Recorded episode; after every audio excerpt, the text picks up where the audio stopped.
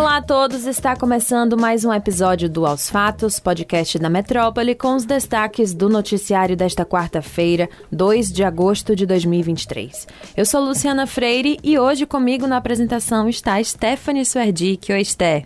Oi, Lu. Oi, pessoal. Nosso primeiro destaque do dia é uma série de notícias envolvendo a deputada federal Carla Zambelli, do PL. Os assessores da deputada repassaram pelo menos R$ 13.500 para o hacker Walter Delgatti Neto, conhecido como hacker da Vaza Jato.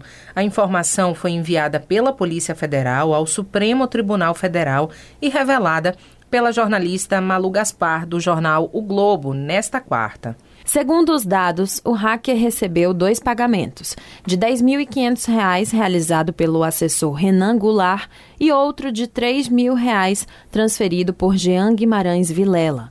Renan Goulart foi secretário parlamentar de Zambelli no ano de 2019. Desde maio, é assessor do deputado estadual Bruno Zambelli, também do PL, irmão de Carla. Já Jean Vilela foi contratado por Carla Zambelli em 2023 e segue atuando no gabinete da deputada, segundo informações do sistema da Câmara dos Deputados. Nesta quarta, Zambelli negou que tenha cometido irregularidades e afirmou que os pagamentos são referentes a serviços que ela contratou para o seu site. O hacker cuidava do site e das redes sociais da deputada. Delgatti foi preso pela terceira vez nesta quarta. Por sua vez, Carla Zambelli foi alvo de mandados de busca e apreensão em endereços ligados a ela. A operação investiga a suposta invasão aos sistemas do Conselho Nacional de Justiça e a inserção de documentos e alvarás de soltura falsos no Banco Nacional de Mandados de Prisão, o BNMP, que, segundo Delgatti, foram solicitados por Carla Zambelli. Entre os documentos está um mandado de prisão falso contra Alexandre de Moraes, do STF, com a frase faz o L. Ideia que, segundo Delgatti, teria sido de Zambelli, que também lhe pediu para invadir as urnas eletrônicas e contas de Alexandre de Moraes. A deputada nega. O hacker Walter Delgatti Neto já disse em depoimento anterior à Polícia Federal que se reuniu com o ex-presidente Jair Bolsonaro, do PL, no Palácio da Alvorada, onde foi questionado pelo antigo mandatário se ele conseguiria invadir as urnas eletrônicas. Isso mesmo. Segundo Delgatti, Bolsonaro queria saber se o hacker poderia invadir o sistema se estivesse munido do código-fonte dos equipamentos. No entanto, Delgatti teria dito aos investigadores que isso não foi adiante e que só poderia ter acesso ao código-fonte das urnas dentro da sede do Tribunal Superior Eleitoral, mas ele não poderia ir lá. É, diante do depoimento revelado e da ação de busca e apreensão, o Partido Liberal, PL, já trabalha com um cenário de cassação do mandato de Zambelli, segundo informações divulgadas pelo comentarista político Valdo Cruz. Ainda sobre Zambelli, o relator da denúncia contra a deputada no Conselho de Ética da Câmara, o deputado João Leão, do PP da Bahia, votou a favor da continuidade do processo contra a parlamentar, sob a acusação de ter extrapolado as prerrogativas parlamentares quando ofendeu verbalmente o deputado Duarte Júnior, do PSB. O relator também destacou que, a partir de vídeo e notas taquigráficas, observam-se elementos suficientes para o prosseguimento do processo. O assunto agora é Copa do Mundo Feminina de Futebol, mas a notícia não é boa pra gente não. A seleção brasileira foi eliminada ainda na primeira fase. O jogo aconteceu na manhã desta quarta-feira. Para desespero da torcida canarinho e das jogadoras em campo, o time pressionou o jogo inteiro a Jamaica, que estava na retranca e jogava pelo empate, enquanto o Brasil tinha que vencer, mas não adiantou ter 73% de posse, 16 finalizações, 7 no alvo, contra duas caribenhas, ambas para fora.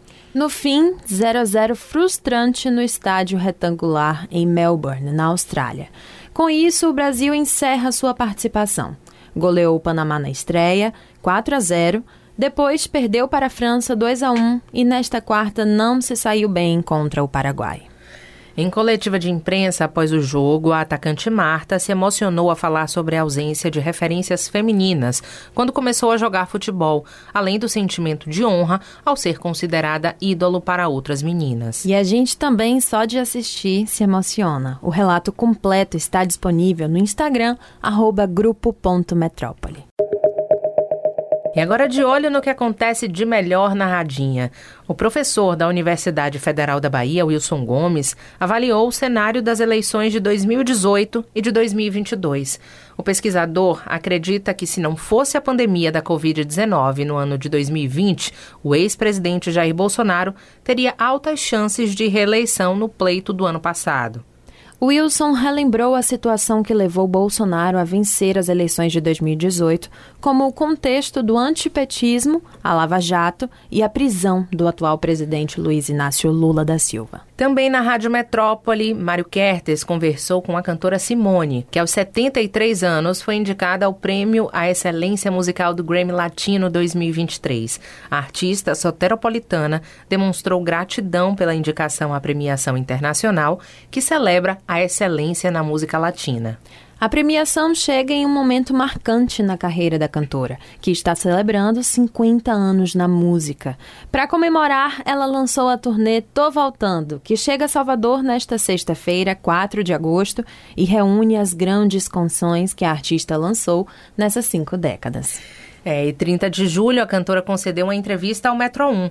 Nela, Simone conta detalhes sobre a turnê, compartilha as sensações da marca na carreira e diz que não pretende parar. Confira a entrevista completa no YouTube do portal Metro 1.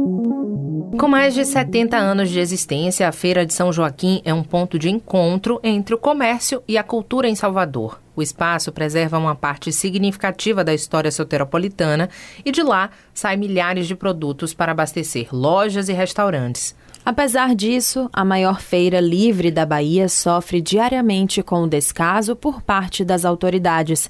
A revitalização do local foi proposta em 2011 e dividida em três partes. A primeira delas estava prevista para finalizar em 2014, mas só foi concluída em 2017. A segunda começou em 2019. No entanto, ficou travada por causa da pandemia do coronavírus. Foi retomada no começo de 2023 e segue sem data para ser entregue. Quem caminha pelo local pode observar diversos problemas nas redes de drenagens e eletricidade, na cobertura enferrujada e até no desnível do asfalto.